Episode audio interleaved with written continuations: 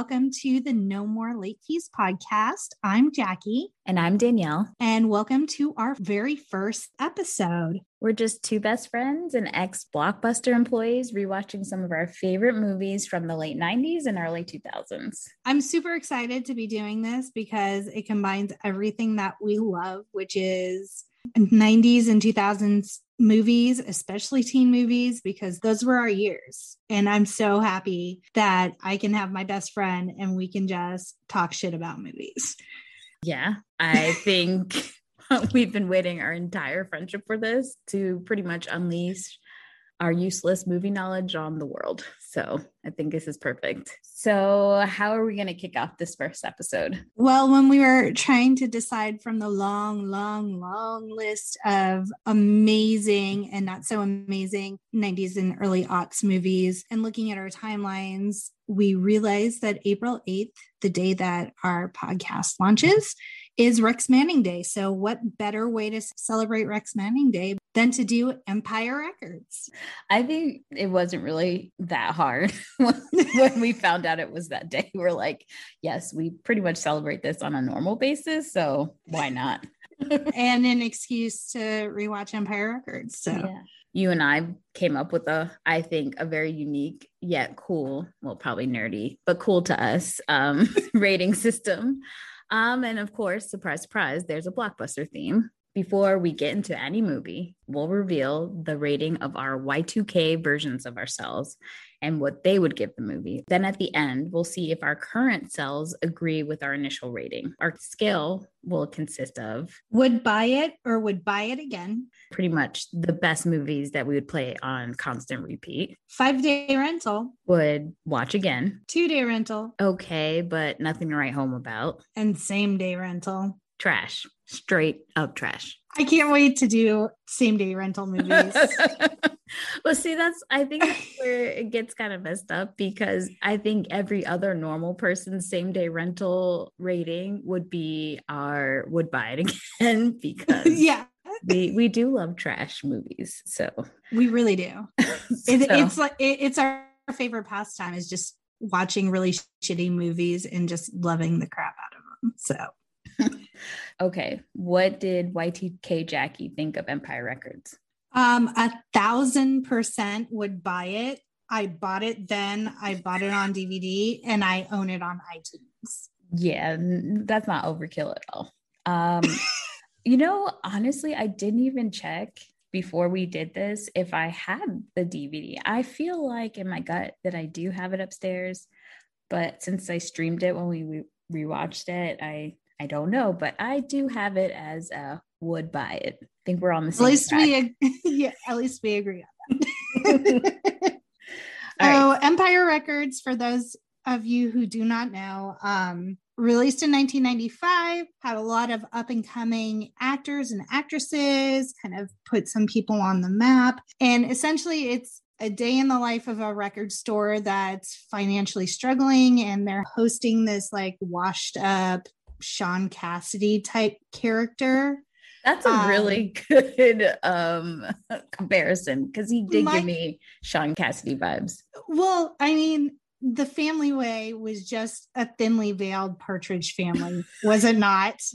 so it was this douchey guy that comes into the store and old ladies are fawning all over him. That's what the movie is about. So let's jump into it because I was super excited to rewatch it. And I mean, I relived my Empire Records fantasy.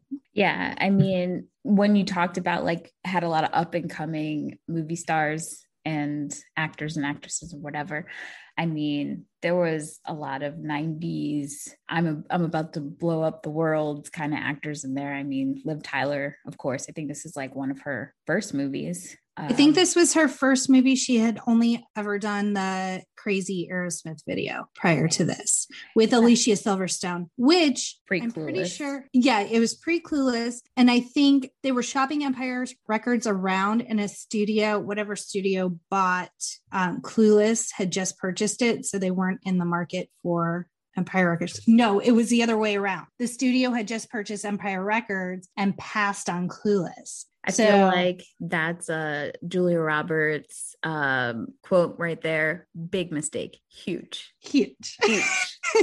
Even though I adore Empire Records, you got to go where the money and the popularity is. So yeah, the the production company definitely lost out on that one. Apparently, Tobey Maguire was supposed to be in this movie, and they cut out all his scenes. He played that Andre. one of the best decisions they ever made. I kind of agree. Yeah. I don't I don't feel his vibe in that movie at all. No. So the opening scene is kind of odd. Like yeah. he just uh, the character Lucas had good intentions, but I mean, who takes nine grand and blows it in Atlantic City? Right. So the movie the movie starts off very Ferris Bueller, Zach Morris style, where he's kind of talking to the audience um, crossing over that fourth wall kind of. They style. break the fourth wall constantly, yeah. and I live for that. Lucas is supposed to, I get it seems like it's his first time closing, which of course gave me so many PTSD memories of having to close at Blockbuster. I don't even, I think I would like to just completely omit the entire beginning of the movie until when Ethan Embry comes onto the screen. Yes. Yeah, like it it doesn't propel the story other than Lucas blew this money. Right. And so like it could have been Lucas like just tells them, Hey, right. I tried to save Empire Records and I blew the nine grand I was supposed to deposit. But really, Mark is the star of the show. I love him so much. And I know everyone's going to get tired of me just gushing about Ethan Embry slash Randall. But have you noticed how they used him for awkward transitions in the movie? Like it would just be this random thing, and like, oh shit, we have to get to this next scene, and there's no like natural transition. So let's have Mark eat a pot brownie and dance with GWAR, and then everyone will forget what happened in the last scene and be ready for the next scene. Like it was, they used it every time there was that awkward transition, which I found fascinating and I love because more screen time for him. We definitely have to talk more about that concert because yeah, we'll get that, to it. that was insane. But I I just want to know. Okay, so Lucas seems responsible for a second. He is closing the store. And then that random white lady shows up and was like, Oh my God, my husband's a trucker. And like, didn't do anything. I was just like, What's happening? Is this the beginning of a porn? Like, this is super weird. I like, did not have that version. really? What? I know, I know they released like an extended cut. You must have watched the extended cut. Oh. well, they don't need it. I don't need it. I don't need to see like okay, so you missed out. Let me tell you. Let me tell you. So he's closing out and it's midnight and he's telling this lady she's like trying to get into the store. She doesn't need anything. She just wants to go in the store and she talks about her trucker husband for like 5 minutes and tells Lucas he needs to live life to the fullest and take chances, which sends him on a journey to break all of Joe's rules, which I don't know if everybody's familiar, but Joe's rules are one, count the money twice. Great rule. Two, keep your hands off his beer and cigars. And three, keep your hands off his drumsticks. That's it. Very simple. After this lady comes in randomly, Lucas says, I choose violence and I'm going to break rule number two and three. He smoked the cigar, drank the beers, played with the drumstick. He didn't drum though. He just played with the drumsticks. Whatever. Joe said, don't touch them. Touch them. but like he disobeyed the instructions exactly because Joe didn't say, don't drum my drums. He said, don't fuck with my drumsticks. And Lucas is like, ha, watch this. while smoking a cigar and drinking a beer. But he did count the money twice because he told the craps table crowd that. All right, we're gonna move on. So okay. Lucas went, took the dying the record store's money, and then slowly but surely in the beginning, you start to meet each one of the record store employees. You get a little glimpse of each of their personalities. Obviously, Corey is in love with Rex Manning because she used to watch him on the family way. And then Renee Zellweger kind of seems like the more experienced, no, you need to like just pretty much fuck him. and Corey is going to offer Rex Manning her virginity. And this dude straight up looks not even that like he could be her dad, but could almost be her grandpa, which I, I mean, find bizarre. I mean, why are we gonna say that about Max Caulfield? He ain't done nothing to nobody. I mean, but it was just the casting. I feel like they could have done someone a tad bit younger. I think that I was the point, though. I think that was the point to give you the like, what is this girl thinking? And you know, and let's put it in perspective that um, Liv Tyler was 17 years old when she filmed this movie. She hadn't even turned 18 yet. She had to have a, sh- a chaperone with her as she filmed the movie because she was so young.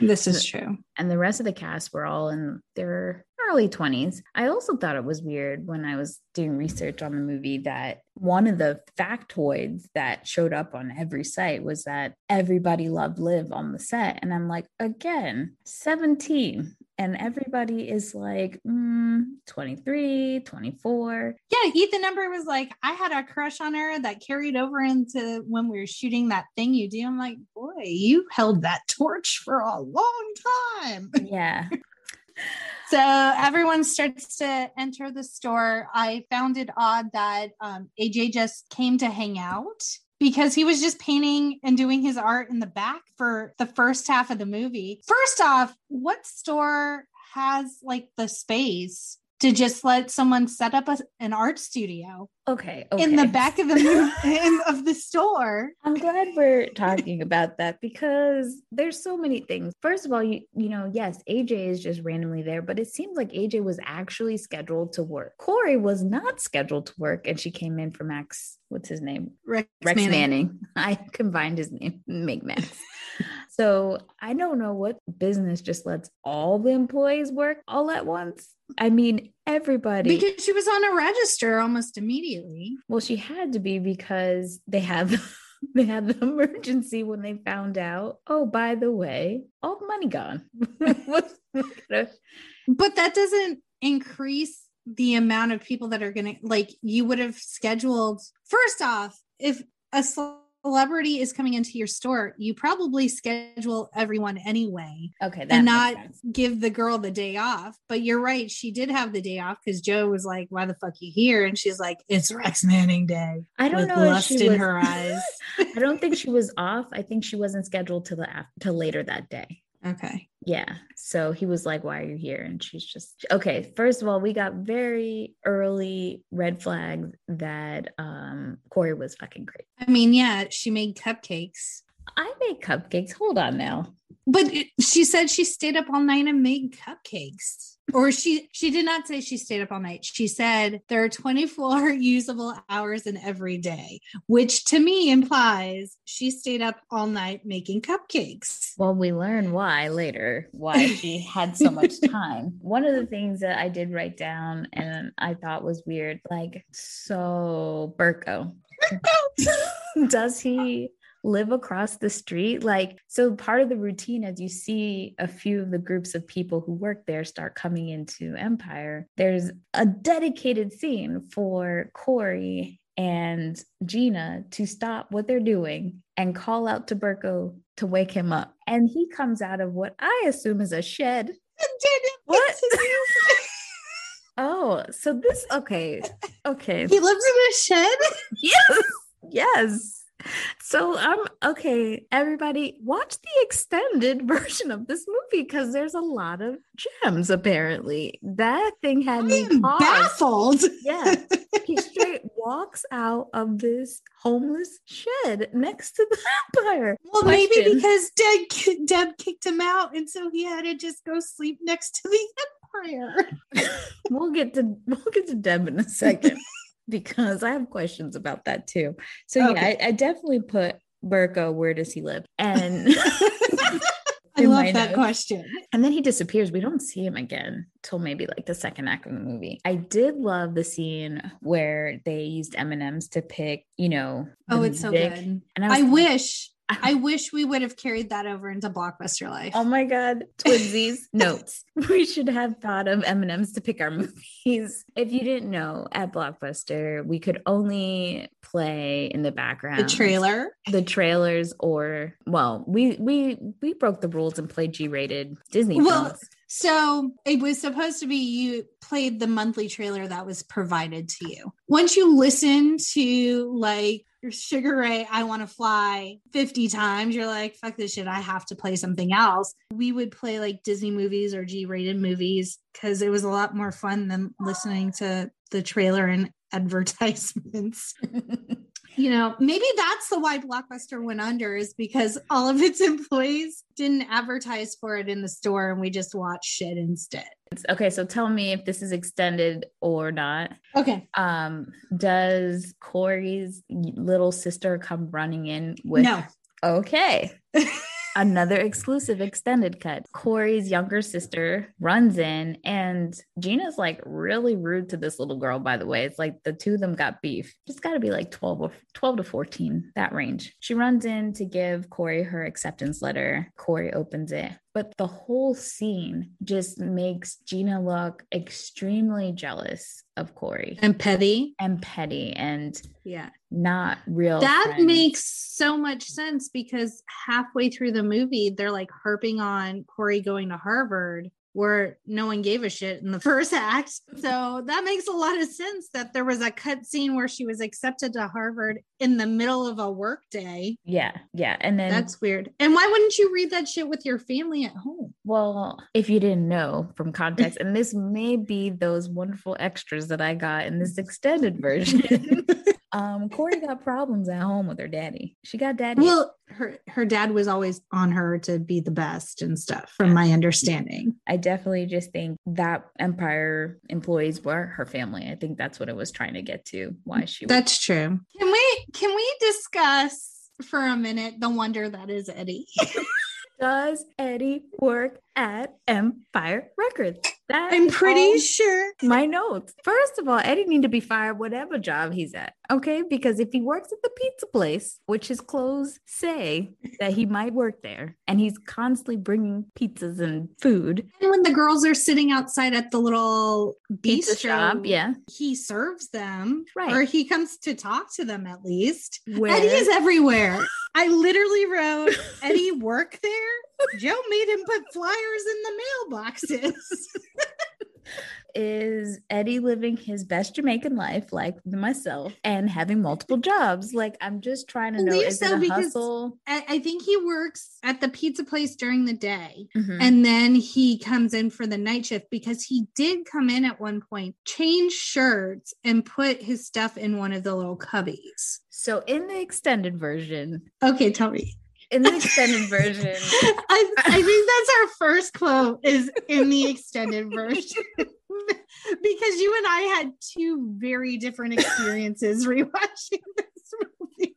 Eddie, you're right. He does come in, changes his clothes, and he goes behind like this special like record area where there's like records and people are like coming to ask him questions. There's a guy, a whole thing where a guy asked him for Eric Clapton. And so he goes through every band Eric Clapton has been in, like which one you talking about, you know, whatever. I'm like, okay, so maybe he does work here because clearly he's got his own little booth and section or whatnot. But he definitely should be fired from the pizza shop. I, I feel like I want to be a Karen and call a manager right now and say that your boy's out here making weed brownies. He's always at the place he's supposed to be working at in the nighttime during the daytime. He's not doing a good job. I mean, is it any different than when we worked at Blockbuster and would go to Starbucks for like half an hour each shift? Yeah, that's where I met Juan. We'll have to talk about that one day.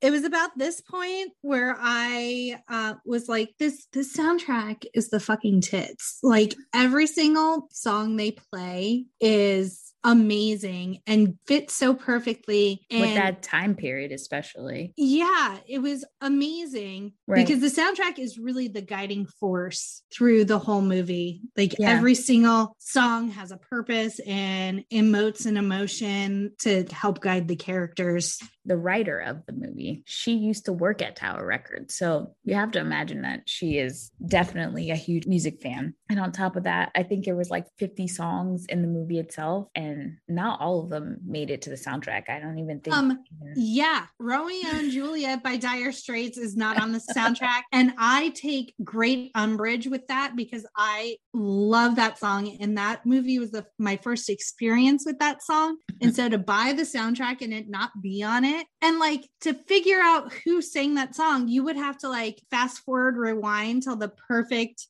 so it took me a long ass time to figure out who sang that song. yeah. And I love it to this day. Another funny thing is the soundtrack actually outperformed the movie itself. So earlier when we were talking about the dumbass studio heads and how stupid they were. um, another stupid mistake that they did was they didn't even try to really promote this movie at all, like at all. They were just like, fuck it. So yeah, there was a lot of bangers on, on the um, soundtrack and um, a lot of hit on the music charts, but the movie itself just like completely crashed and burned. They didn't even show it at a lot of theaters, but yeah, it was like uh, released at less than a thousand theaters nationwide or something like that. It really had, it, it was really, really really one of those movies that once it came to home video, um, yeah, cult classic status for sure. Yeah, 1000%, which is how I saw it. I did not see it in the theater, but as soon as I was able to rent it and I purchased the soundtrack and it's been in my life ever since. I've been quoting it since 95. I am trying to remember when I watched that. You know, I feel like I had to have watched that movie with you because I'll tell you, it's not a movie Christine would have rented from Albertsons with me. Like, so no. I don't know where it, I, it must have been like you. I owned it and then yeah, one night we watched it. Yeah. Because my sister and I watched it a whole hell of a lot. I'm glad that you introduced it to me then. it definitely was one of my favorites. Um, one of the things that I feel like we really have to talk about is our girl Deb. And one of my favorite things, my favorite observations about her character, who was played by uh, Robin Tunney, Tunney. How do you say her Tunney. last name? Tunney. I think it's Tunney. Um, tell us if we're wrong. Um, I wrote this exact quote. Deb cuts off all her hair. She was Britney 2007 before Britney in 2007. was having a a mental health crisis and was like, fuck it. Yep. But the problem I had, and you know, and maybe this is why I'm not in the mental health field and I probably should never be. I was highly upset about the fact that she cut off all her hair. Not that she cut off all her hair, but the fact that she left her hair in the sink after she did it at work. So I I have I have a couple of things. First off, working in a field where I have to have a lot of behavior training. I was really, really happy with how the characters really rallied around one another, even if they didn't like each other. Like AJ was like, What the fuck, Deb? W- what's going on with your wrist? And then she like says the thing about like, My hair's still in the sink if you want to glue it. Like yeah. she knows his artistic aesthetic. like these people really, really, really know each other. And even if they don't hang out, like she knew, like homeboy glued the quarters on the floor. He's gonna want to glue that shit in the bathroom. Okay, I'll I'll take that. like there were others other examples of them like just supporting one another in this weird because it was a family. The funeral that we'll get more into the funeral but the funeral that corey throws or throws like it's a celebration. They did the well, you know what? You're not wrong. There were invites. There were hand drafted invitations. There were so I guess we can call it a celebration of Deb in the form of a mock funeral. A soiree um, of death.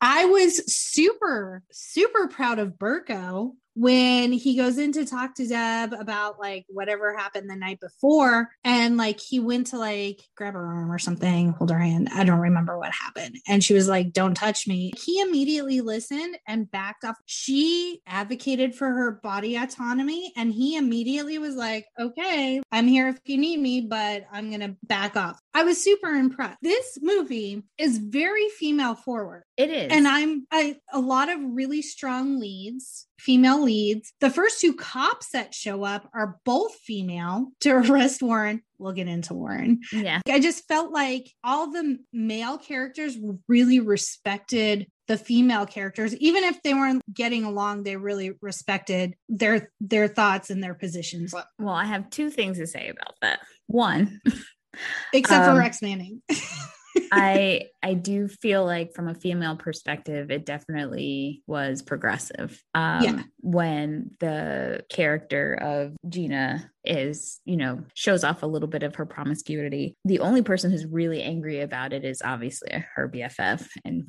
reasons that we'll get into. But everybody else is just kind of like whatever, and no one really judges her. It doesn't yeah. feel like there's judgment about it, which I thought or great. or now she's over sexualized where they're gonna be like, oh, Gina's easy, let me like right. try and tap that. Yeah, nobody was doing that. I do feel like though on the flip side, I know that the director and the writers had like issues from the studio wanting to insert a different kind of viewpoint over sexualizing certain things and mm-hmm. like even Robin Tunney cutting off all her hair um, was from the response that the studio was giving the director that they felt like she was too pretty for the role, not edgy enough. Um, which, by the way, another fun fact Angelina Jolie almost played Deb, but I think her personality was just way too big for this kind of like ensemble piece that they were trying to put together. Yeah, um, everyone had to have a very neutral ground. No one could stand out more than the other yep. characters or it wouldn't work. But the other thing is that so she was like, okay, well, if the studio thinks I'm too cute, she was like afraid she's going to get fired. So she said, I'll, I'll shave my head off. Not my head.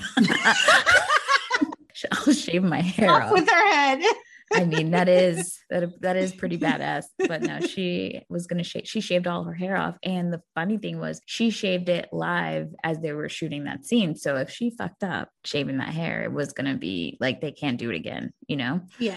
So I thought that she did was- an awesome job. Although I had the same thought. Ken said it out loud but I had the same thought of like once it was like half shaved, I'm like, that's a really like badass punk rock look. Mm-hmm. And she looked amazing with that hairstyle. And then she shaved it the rest of the way off. On the second end of the spectrum from you know like it's interesting to me how when i watched movies when i was younger the things that were my favorite i i definitely looked at it from a gaze of just I really like that movie, you know. But now I definitely am more cognizant of representation and um, intersectionality, and and so yeah, they had a lot of strong, say, independent females being able to kind of have their own personalities, not fit fitting into boxes and being progressive. But it did not I did not, I don't want to gloss over the fact that here's an entire record store and you didn't have one black person working. Yeah. I, I did notice that. And where it would have been really easy to insert different sexualities they, because record stores tend to be a safe place having people uh,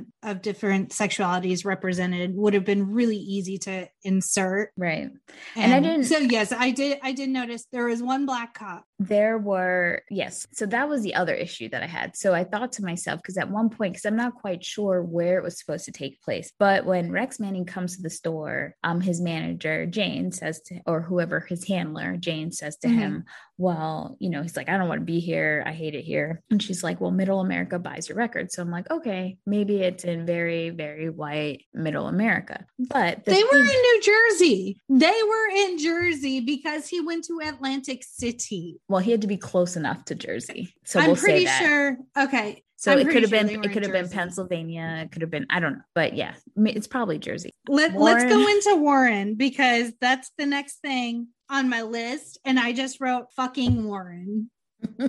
I wrote I what did I write? I think uh, enter Warren. and then I wrote respect for Warren because he had Dr. Dre and Whitney when he stole his music. Sorry if you can hear the cat screaming. Just trying um, that- his auntie. That'll be our running theme is just the cats interrupting our conversation. so there are two scenes that happen like after everything with Warren. Um, we go through um the we meet us meeting Rex Manning. I wrote, what is that, velvet? Um for Rex Manning's outfit. They said oh, Tom oh. Jones oh. was a huge, you know, like please. inspiration for his outfit and character. So please let's talk about like we need to break it down because he had the satin long sleeve, purple. almost like the puffy shirt from Seinfeld, but it was purple. And then we move down to the crushed velvet, and my husband loves a crushed velvet, which Magic. is the, the the source of many arguments. The crushed velvet pants. And then in a later scene, I noticed the fringe that was on both the sleeve of the shirt and the leg of the pants, oh. Danielle. Oh, but you missed the Oh, and the, the vest. no, the best part was the hair. Okay, we have waves, we have curls, we have flips. We have and side we bangs. Have, and then we have the duck butt in the back. oh my God. He was giving us all types of life. And well, and, and they mentioned the hair several times. and everyone is reassuring to him because of course he's the star bitch your hair look a mess why don't you fix it go in the bathroom rub some of deb's old hair do something with it. Let's talk about Rex Manning Day. Okay, so that is a huge theme throughout the whole movie, this Rex Manning Day. So we've talked quite a bit about Rex Manning, but um, it was uh, revealed, I think like 2015 by Ethan Embry, that there is like an actual meaning behind Rex Manning Day. So April 8th is actually in honor of Kurt Cobain because that is the day that they found his body. It's kind of just like this inside thing that everybody in the movie knew that Rex Manning Day was on April 8th, and that's what the whole meaning behind it. And they never even mention anything about it. And even some really big nerds figured it out before like it was revealed you know people had the understanding which i thought was really cool because i just feel like when you look at the 90s that was like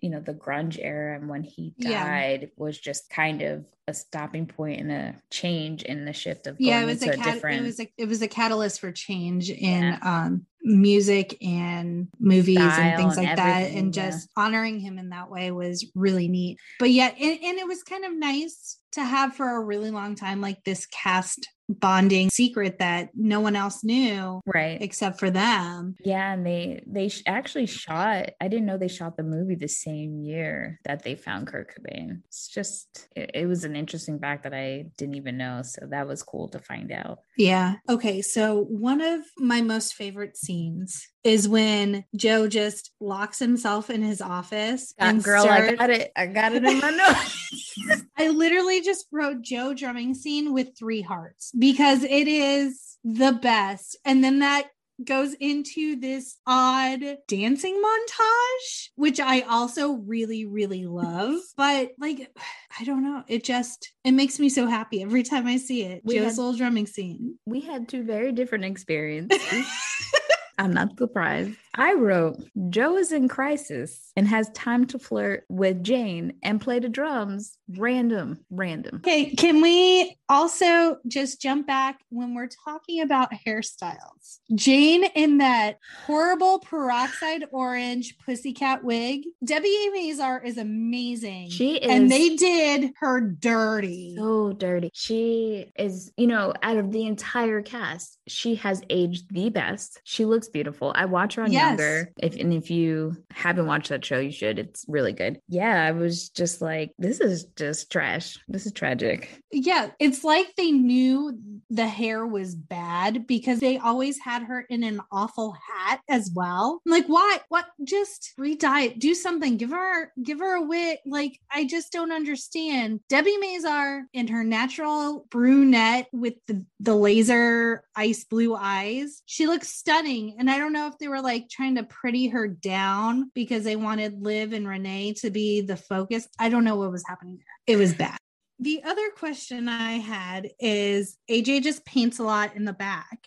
And then randomly, Joe tells him, go fix the sign. So is he a registered electrician as well as an artiste and working at the record store? I think everybody who works at Empire is just multi talented. I wrote in my notes this a quote they were a crafty bunch. we're a crafty bunch. I agree. They were a crafty. They all had their own talents. Apparently, Deb's doing the taxes in one of the record booths. Right. And did she pull a whole computer in there? Because I know they didn't have laptops prob- in yet. She had a full keyboard. so I got questions. And can Deb do my taxes? Right. Absolutely. Um, they who else made um who made the buttons? Deb made buttons. Deb. Mark um, Sachs. My favorite, one of my favorite lines where he just giggles and says, Mark sucks and holds up the button. Gets can, me every time. Can we talk about the funeral? So okay, let's hold on. Let me um get to my well, no, because the funeral's later. All right, fine. Sorry, everybody. Jackie took way more notes than me. and We're I not the, at the funeral yet. you, how, do, how do you have less notes than me and watch the extended edition? I got tired of writing this shit down. It was super hard to watch a movie and then try to take notes. I was like, this is this is difficult now we meander into Corey seducing Rex. So I just want to um, remind everybody again that Liv Tyler was 17 when she shot the movie. And the studio, I have to bring them back up. The director didn't find it necessary for Corey's character to be in her bra and underwear in that scene when she's trying to seduce Rex. But the studio was adamant that that element was necessary. Which apparently she had to borrow her friend Gina's bra. Girl, I didn't put it in my notes, but I knew I had to talk about it. Okay, you and definitely I... not definitely not the same cup size. Right. So I don't even know how Corey fit in Gina's bra. But on my worst day, I would never be like, hey, Danielle, give me a bra. First and foremost, let's not even pretend that your boobs would be swimming in these cups. Okay. So I, I, yeah, I, like, there would be no a lot way. of stuffing going on. The problem, and I am not tiny up top, but there is a very vast difference between your cup size and my cup size. yeah, I, I just the thing that was weird to me was like, why are we sharing bras? Especially if you plan on just getting naked anyway. It, it was so convoluted because, like, the studio could have just made us think that Corey was wearing a bra all day. Why did we right. have to borrow Gina's bra?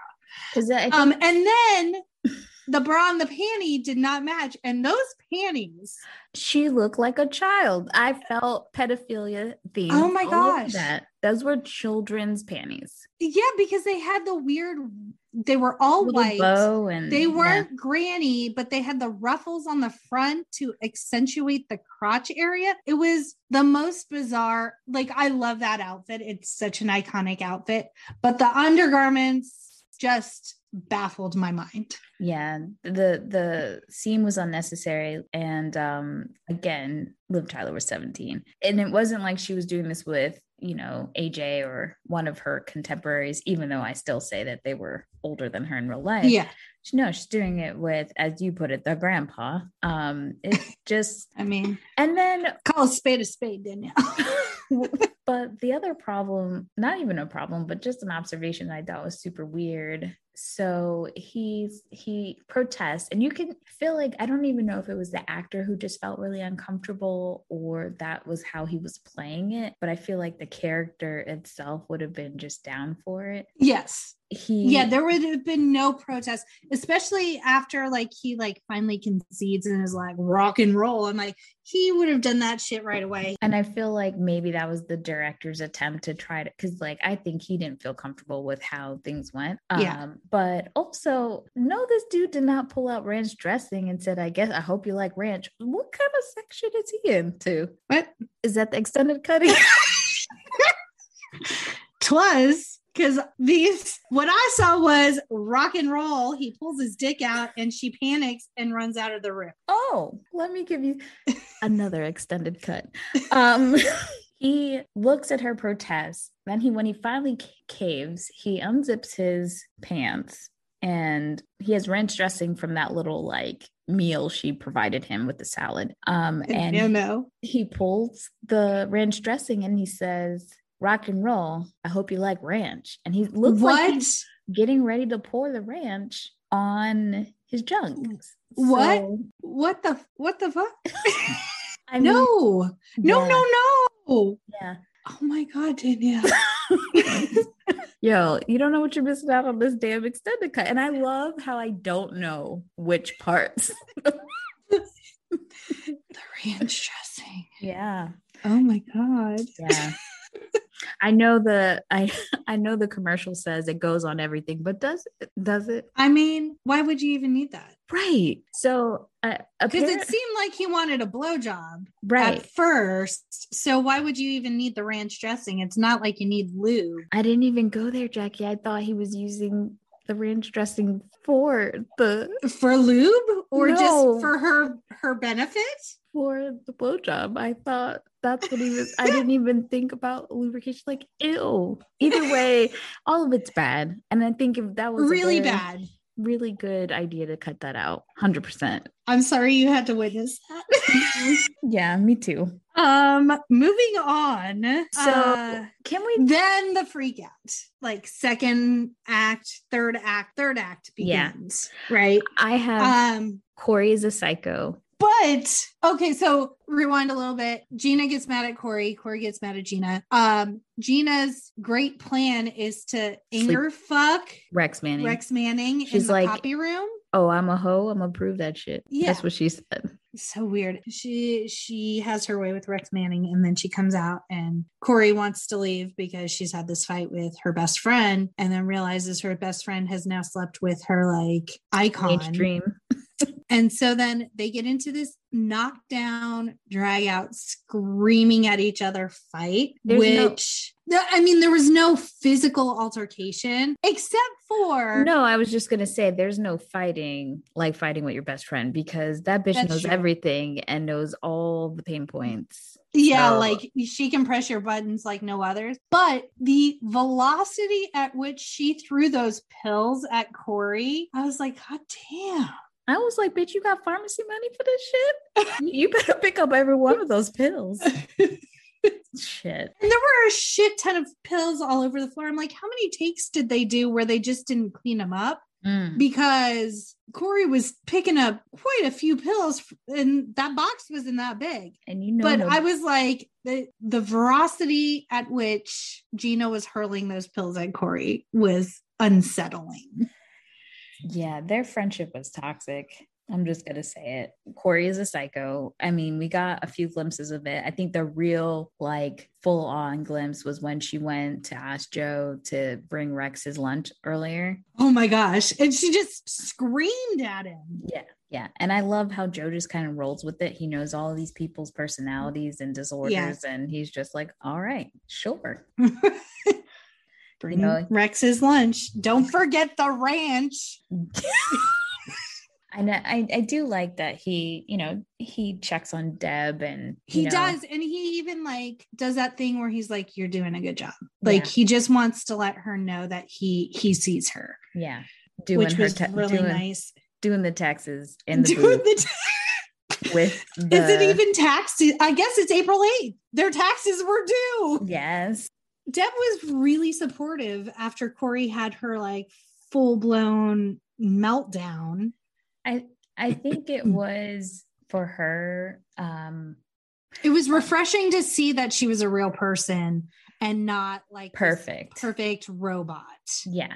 I think it made her feel better that you know she had all these feelings and all these things that were making her sad and stressed and um she was I think she was projecting that judgment she felt on herself and feeling that that's how other people felt about her you know? And that's oh, why I, you shouldn't be mean to people. You don't know what they're going through behind yeah, closed doors. uh, everyone has a story.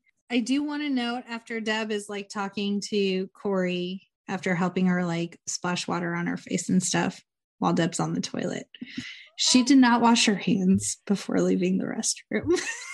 All right i'm glad you brought this up. And i don't know if it would have been as big of a deal pre COVID. But as I watched that movie, I counted how many times people licked things. Gina, licked. Gina, especially. Oh, that was gross. Licking the record. Like, who does she, that? She not only licked the record, when they got the jar of money, and maybe that wasn't Gina, that was Mark. Um, they all kissed the jar of money and Mark licked the side of the the money jar. There's so many germs. Yeah. If they knew then what we know now. They did know. That's the thing. They did know. Germs were still there, there then. So what is that? So then Warren comes back. I don't know how he was released so soon after shoplifting. First of all, Warren comes back twice. He gets out of of his jail. jail. Yeah. Yeah. So this is like he's taken away and he comes back, apparently booked and released for shoplifting with a fucking revolver and starts wildly pointing and shooting. And the people from the back come running out front. And the way they did it, like they were so excited and having fun. Like everybody was about, oh, I'm okay with getting shot today. 100%. Like it was, I was like, mm, y'all didn't have active shooter training and it shows because there was a perfectly fine exit door. Y'all were standing right next to. They didn't try to get everyone out to safety. They ran towards the psycho with the huge ass gun. And the thing that Warren was, it was very nerve wracking because the way he was like flinging the gun for an accident, a, a definite accident shooting. And then, of course, who comes straight towards the the gun right in her face. But yeah, ba- badass baller. That's not badass. the moment she did that, okay. So first of all, we we know that she tried to kill herself with a pink lady Bic. Which I do give them credit for showing that the scars were in the right direction when trying to commit mm-hmm. suicide. So many yes. times they show that wrong. Not that maybe that's not a good thing, but it was realistic in that sense. Yeah. Um, or I always thought that it was like Deb's cry for help because she, I feel like she knew if she really wanted to kill herself, she knew which way the blade needed to go. But she did go the right way. No, she went, no, this? she went, she went this way. I it was I, not. I thought no. I saw this. Maybe it was an extended cut, and then they said this shit's too real, and they took it out because I thought I saw I saw a few in the other. Because direction. I read I read in was it the craft? She did it the right way. Oh, okay. I'd have to go and double check my sources on that, but I'm like I legit remember in my brain when I watched it on Wednesday, noting that they were all horizontal cuts. I just was uh, I was disappointed that they like they showed that they were there for her, but she needed real help. They I don't think there was enough of a like this is yes, it's a cry for help, but someone actually tried to take their life. You know, going to work the next day and everybody yeah. acting like we're going to do a fake funeral just felt like that kind of gave the wrong, you know, message. Yeah. With that. Situation. Oh, well, let's talk about the funeral now. What were your thoughts? I think it was nice that, um, like you said, their family, despite everything, they all care about each other, even though they're different. So I thought it was a great opportunity for everyone to kind of say nice things about Deb. And I would have liked that more if they had at least gone a full round of everyone really saying how much yeah. they cared about her. But it's so... I think I think them just showing up, I think was enough for Deb to know that like these people actually care about me because no one's gonna show up for a, a janky fake funeral unless you really cared about that person's well-being. They they don't have any work to do. So I don't know if it was a problem.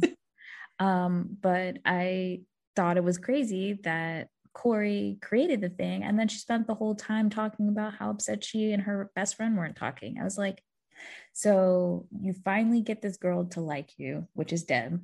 Yeah. And you guys connect and you try to do this nice thing for her. And you haven't said one nice thing about her, but instead you're talking about your best friend. This is true.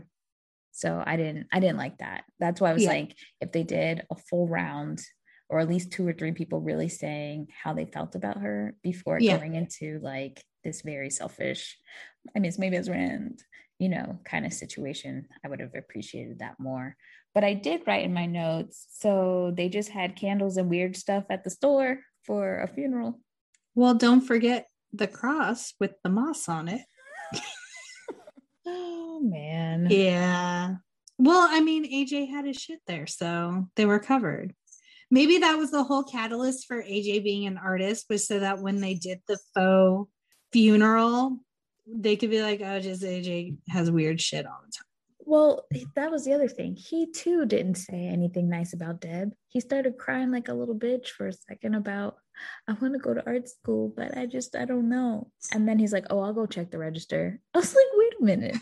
I feel like AJ, AJ and Corey were um, Seth and um, yep, Summer before Seth and Summer. I only, thought you were going in a completely different direction. The only reason I said that is because they ended up both going to. It does Boston. mirror that. Yeah, they both and it and, and it was yeah. Art, art Summer school. was academic and yeah. Seth was art. Arts at Riz, RISD. Is that how you say it? Yeah, oh, I'm just okay. I'm just surprised. When's the last time you rewatched the OC? Girl, don't even get me started.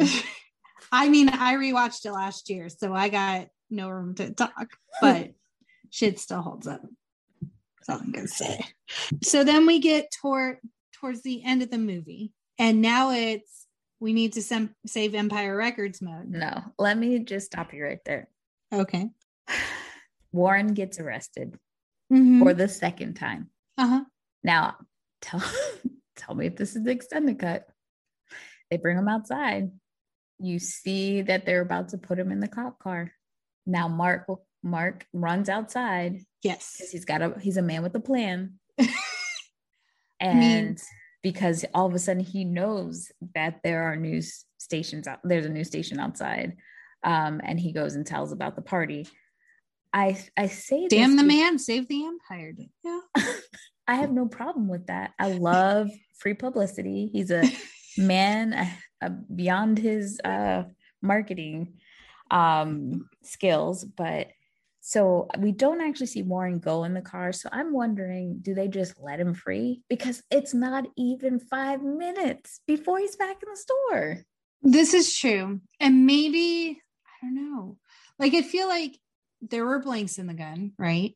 Maybe in this weird, twisted fantasy world where like you, you don't have to serve time for your crimes. They were just like oh there's blanks in the gun. It was harmless and like just let him go maybe? I don't know. Because he immediately comes in. He's mad. They say do you want a job? Like he gets a fucking job offer out. Uh, like it is bizarre. And that's when i wrote down joe was the collector of lost souls. He was a collector of something And then AJ makes him a name tag. That was right before the cops took him because he's like, hold on to it and I'll be back. And what? then he came back in five minutes. So, he said, hold my beer. Mark creates this brilliant plan, raise money for Empire Records. I don't even know if he had a brilliant plan. He didn't say raise money. He said, we're going to have a party. That's uh, all. This is 100%. And he says it's free. yeah. So that wasn't his plan. He just wanted a party so then they start setting up for a band to play on the roof. And um, then it was Marco's band. Berko's band. Yes, that's what I meant. AJ starts putting out apparently all those giant paintings were AJ's paintings that from were his, hung up all over from his studio. From his studio in the back. and so he starts just selling all of his paintings, which like you do you, like you made them, I would have sold them for more than $80, but that's just me. Um sometimes people don't know their worth. It's so sad. And then Danielle. Gina suddenly confesses that she wants to sing and they're going to give her an opportunity to sing. Why did they not get an actress that could sing? Oh no, we're not doing this. we're not. We're not doing. Hold on, it. hold on. No, no, no. Just listen. At this time, Renee, not a great singer. She has had lessons and gotten better, i.e., Chicago. Fine. But okay, so lessons can only take you so far. There has to be raw talent. And that song wasn't like some queen masterpiece or anything like that we don't know what direction Renee got. I'm just saying, let, let's keep Renee's name out of our mouths about her singing. Um, okay, that's fine. what, what about the dancing? you, you, know, I can go in on, on, on that all day. all day. That spastic, I don't know if she's having a seizure. Is she um, having a diabetic sugar rush as she sings about it? There's there's Com- lots of convulsions, head head bobbling, lots of arm flailing. There's this thing she does with her fist where it's it's not quite clenched. Yes. But it's shaking violently yes. as if she was holding a soda and shaking it up. It's as if she was having a diabetic episode. And the song was a then, real life biography. And then she shakes it out. Like her hands loosen and she's got to shake it up. I don't I feel like she was she could have been given more direction as to how to dance or maybe not dance because this wasn't a super dancey song. I, I get she was excited, but do some like kicks or like stomping. I'm let's just, let's leave the hands and the head out of it. I'm gonna say what we're all thinking. I mean, I have no room to talk because I cannot dance, nor can I carry a tune, but I know where my strengths lie. She was no Julia Stiles dancing on top of a table. oh God, Danielle. Oh, I thought you were gonna go to Save the Last. No, we're not no, there yet. Was that?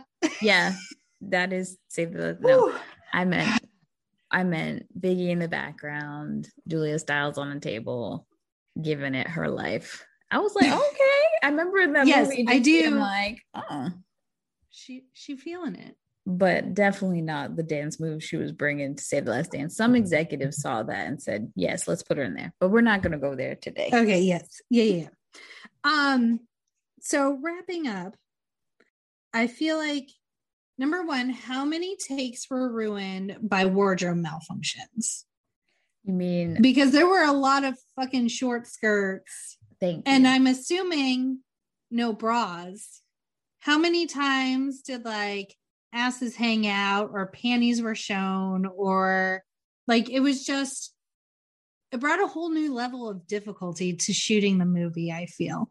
I think it makes it easier when you don't really have much of an ass. Oh well that's fair. Because when renee was up on the awning and she was trying to on the roof and trying to pull like she's doing manual labor trying to pull these drum sets up and i'm just like so we're supposed to believe that nothing is showing from this short ass skirt but yeah. even even in that skirt nothing. And i don't think they edited it. I just think there was no ass at all to fall out. This is true. I, I really really love this movie even though it's bizarre and parts of it make no sense at all. I i do really appreciate the fleshed out characters. I feel like every character was unique and different and it is totally watchable even today. Like i didn't feel like it had aged poorly at all.